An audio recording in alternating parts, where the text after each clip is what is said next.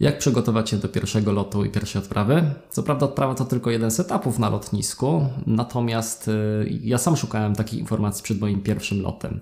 Co prawda, ten kanał jest przeznaczony dla osób bardziej zaawansowanych, y, interesujących się lotnictwem tak bardziej dogłębnie, to mimo wszystko uważam, że warto nagrać taki film, y, a być może ktoś z Was też przez to zakocha się w lotnictwie po swoim pierwszym locie, kto wie. Także zaczynamy. Na necie jest cała masa poradników, jak wygląda taka procedura, jak się zachować na lotnisku. Ja postaram się to skrócić tak jakby maksymalnie, żeby też oszczędzać Was czas. E, I omówimy sobie pokrótce wszystkie takie podstawowe etapy, które się dzieją na lotnisku. Po pierwsze, jak wejdziecie do budynku, zazwyczaj co, pierwsze co robicie, e, to e, robicie check-in, czyli odprawę. No i tutaj gwiazdka w wielu przypadkach, jeżeli latacie, czy będziecie lecieć liniami niskokosztowymi, tak jak Ryanair, Wizz na przykład, i nie będziecie mieć dodatkowego bagażu takiego rejestrowanego, to bardzo często odprawę robi się online i ten etap pomijacie. Ale dla porządku powiem, jakie są te etapy. Więc mamy najpierw check-in, czyli idziemy tam z naszą rezerwacją, e, z naszym bagażem rejestrowanym do takiego, no powiedzmy, okienka, czy do takiej kolejki się ustawiamy i tam, tam ten bagaż e, ważą, odbierają da, i dają nam e, kartę pokładową z już naszym miejscem w samolocie i tak dalej.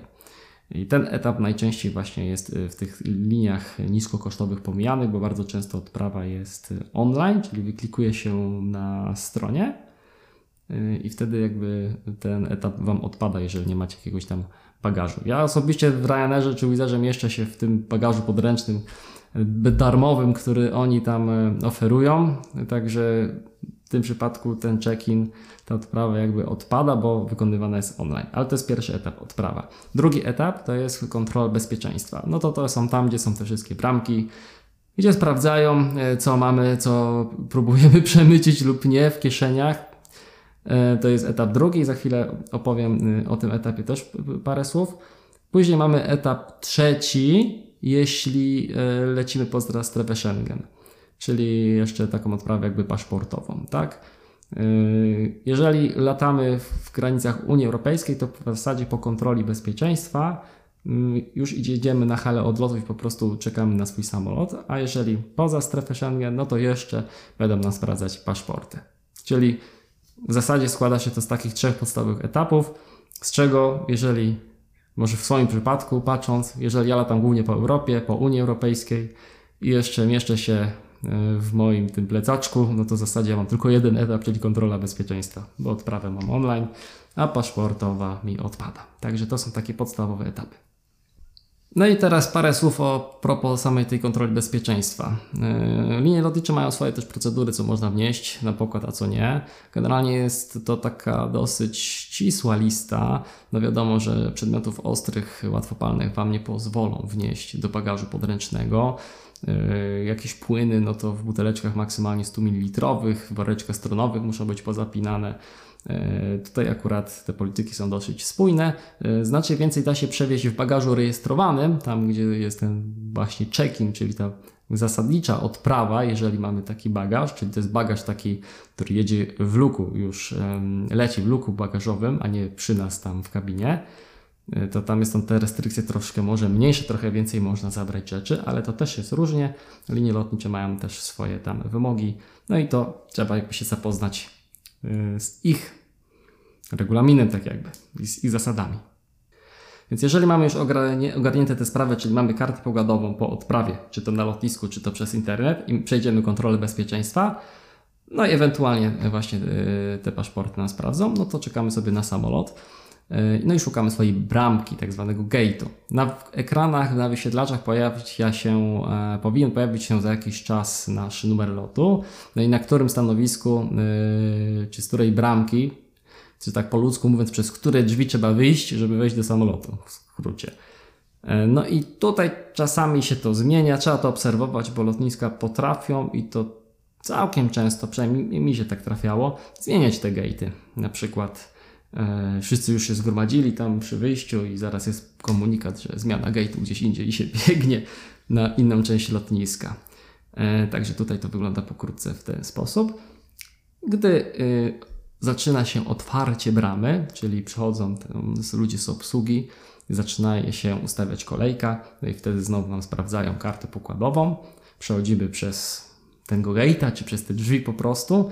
No i teraz są jakby dwie drogi. E, albo jeżeli linia lotnicza, powiedzmy, e, opłaciła rękaw, no to wejdziemy sobie e, z budynku bezpośrednio na pokład samolotu, takim, no jakby to powiedzieć, no rękaw to się nazywa, takim tunelikiem bezpośrednio do samolotu sobie wejdziemy, albo co jest często spotykane w liniach niskokosztowych, wyjdziemy na zewnątrz, i tam e, autobus po nas przyjedzie. Po prostu wsiedzimy do autobusu, który nas zawiezie już pod sam samolot i tam oto udamy się do samolotu. Podczas schodzenia do samolotu e, przywita nas załoga. E, załoga zazwyczaj też jeszcze raz sprawdza kartę pogodową, jakby upewniając się, czy na pewno wsiadamy do dobrego samolotu. E, no i idziemy zająć swoje miejsce. I w zasadzie tutaj się kończy ten etap pierwszy, czyli jesteśmy w samolocie. Co dalej? Gdy zajmiemy miejsce w samolocie y, i gdy szykujemy się już do lotu, y, załoga zacznie procedury bezpieczeństwa, taki safety demonstration to się nazywa, czyli y, będą pokazywać jak zapiąć pasy, gdzie są kamizelki, na wypadek gdyby trzeba było wodować, jak zakładać maskę tlenową. Warto się temu przysłuchać. Oni to robią przed każdym lotem. Dla nich to jest taka rutyna i dla wielu innych pasażerów, którzy często latają też. Ale jeżeli ten pierwszy lecicie, naprawdę przysłuchajcie się. Warto to i tak zawsze posłuchać, żeby się utrwaliło w głowie, gdyby coś miało się wydarzyć. Natomiast y, warto posłuchać, żeby wiedzieć, co robić w razie czego. Ja tu nie chcę Was straszyć, bo tutaj y, na terenie przynajmniej naszej tutaj Unii, no nie słyszało się o jakichś y, zdarzeniach poważnych, jeśli chodzi o lotnictwo takie liniowe pasażerskie. To jest naprawdę bardzo bezpieczny środek transportu, więc nie przejmujcie się tym tak, czy nie bójcie się tego w ten sposób, że, że ojej, yy, zaraz się rozbijemy, prawda? Bo mówią nam rzeczach, yy, jak się zachować. To się robi wszystko na wyrost i tak ma być i tak jest dobrze. Przed startem usłyszycie sygnał do zapięcia pasów. W tym czasie samolot e, zacznie kołować się do pasa, no i oczywiście później będzie etap startu. Etap startu będzie dla Was bardzo, myślę, że przyjemnym, fajnym doświadczeniem. Ja na przykład bardzo to polubiłem, bo to było takie wow, ale mnie wciska fotel, tak się fajnie, szybko rozpędza. Dla mnie to było coś fajnego, nie strasznego, tylko coś fajnego. Byłem teraz w takim pierwszym moim locie w życiu i do mojej żony tak samo. Yy, no i później oderwanie od ziemi i drugi wow, lecimy, nie, ale fajnie, nie. Także y, myślę, że naprawdę będziecie podekscytowani i że lot da Wam mnóstwo frajdy. Y, podczas lotu samolot się wznosi. Przez y, większość czasu zazwyczaj jest jeszcze ten sygnał zapiąć pasy, czyli żeby mieć zapięcie, zapięte pasy, jak na co wskazuje, że te pasy się ma zapięte przed większość lotu, tak?